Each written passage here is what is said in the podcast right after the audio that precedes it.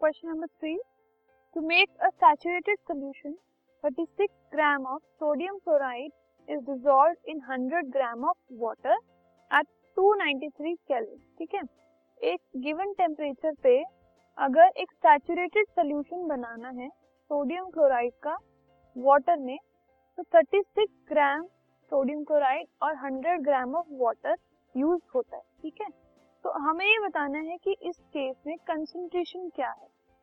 Okay, solution जो हमने बनाया है उसकी कंसंट्रेशन क्या है ये बताना। तो उसके लिए सबसे पहले देखते हैं मास ऑफ सॉल्यूट।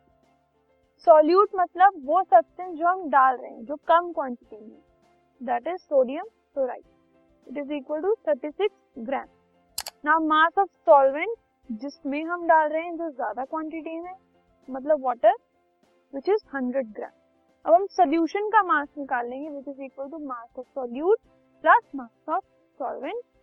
दोनों को प्लस किया तो आ गया हमारे पास one thirty six gram. One thirty six gram क्या है? पूरे सॉल्यूशन का मास। अब amount of solute in one thirty six gram मतलब पूरे सॉल्यूशन में कितना सॉल्यूट है वो है थर्टी सिक्स ग्राम।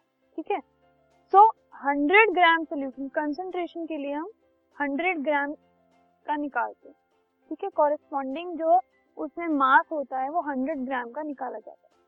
तो हंड्रेड ग्राम ऑफ सॉल्यूशन के अगर हम निकालना है कि इसमें कितना सॉल्यूट होगा, वन थर्टी सिक्स में तो थर्टी सिक्स ग्राम, लेकिन हंड्रेड में कितना है तो हम यूनिटरी मेथड यूज करेंगे which is thirty six divided by one thirty six multiply by hundred. तो वो आ गया twenty six point four seven gram और कंसंट्रेशन आ गई सॉल्यूशन की as twenty six point four seven percent. तो उसके लिए हम क्या करते हैं, सबसे पहले टोटल सॉल्यूशन का मास निकाल लिया, उस सॉल्यूशन में सॉल्यूट जितना है वो लिख दिया और हंड्रेड ग्राम में कितना वो आएगा सॉल्यूट वो हमने यूनिटरी मेथड से फाइंड आउट कर लिया। तो जितना सॉल्यूट आएगा हंड्रेड ग्राम में उतनी ही कंसंट्रेशन उस सॉल्यूशन की हो जाएगी।